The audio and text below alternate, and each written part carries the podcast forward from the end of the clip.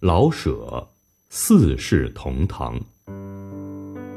齐家的房子坐落在西城护国寺附近的小羊圈，说不定呢，这地方当初还真是个羊圈，因为它不像一般的北平的胡同那样直直的，或略微有一两个弯儿，而颇像一个葫芦。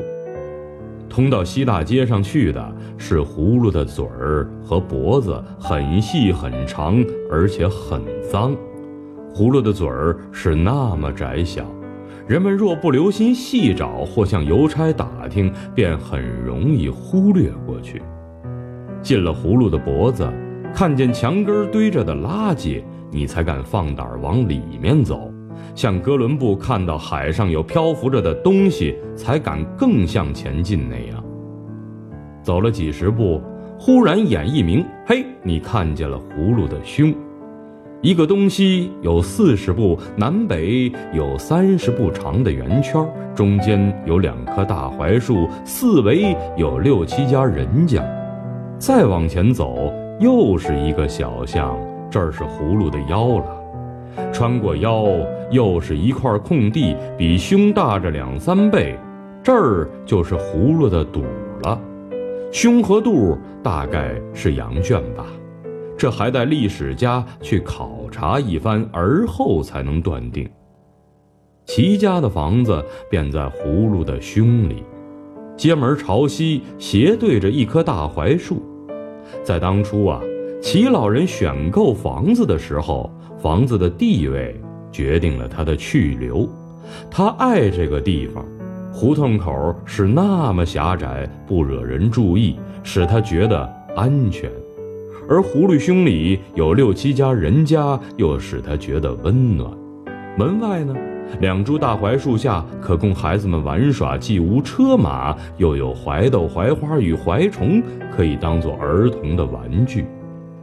同时啊，地点虽是陋巷，而西通大街，背后是护国寺。哎，每逢7、8两日有庙会，买东西呢不算不方便，所以他决定买下那所房。房子的本身可不很高明，第一，它没有格局，院子是东西长而南北短的一个长条，所以呢，南北房不能相对，假若相对起来，院子便被挤成一条缝了，颇像轮船上的房舱中间的走道了。南房2间因此是紧靠着街门，而北房5间面对着的是南院墙，2间东房是院子的东尽头，东房北面有块小空地是厕所。南院墙外是一家老香烛店的晒佛香的场院，有几株柳树，幸而这几株柳树，否则齐家的南墙外便什么都没有，倒好像是火车站上的房子，出了门好像是野地了。第二，这房子盖的不太结实，除了北房的木料还说得过去，其余的简直没有值得夸赞的地方。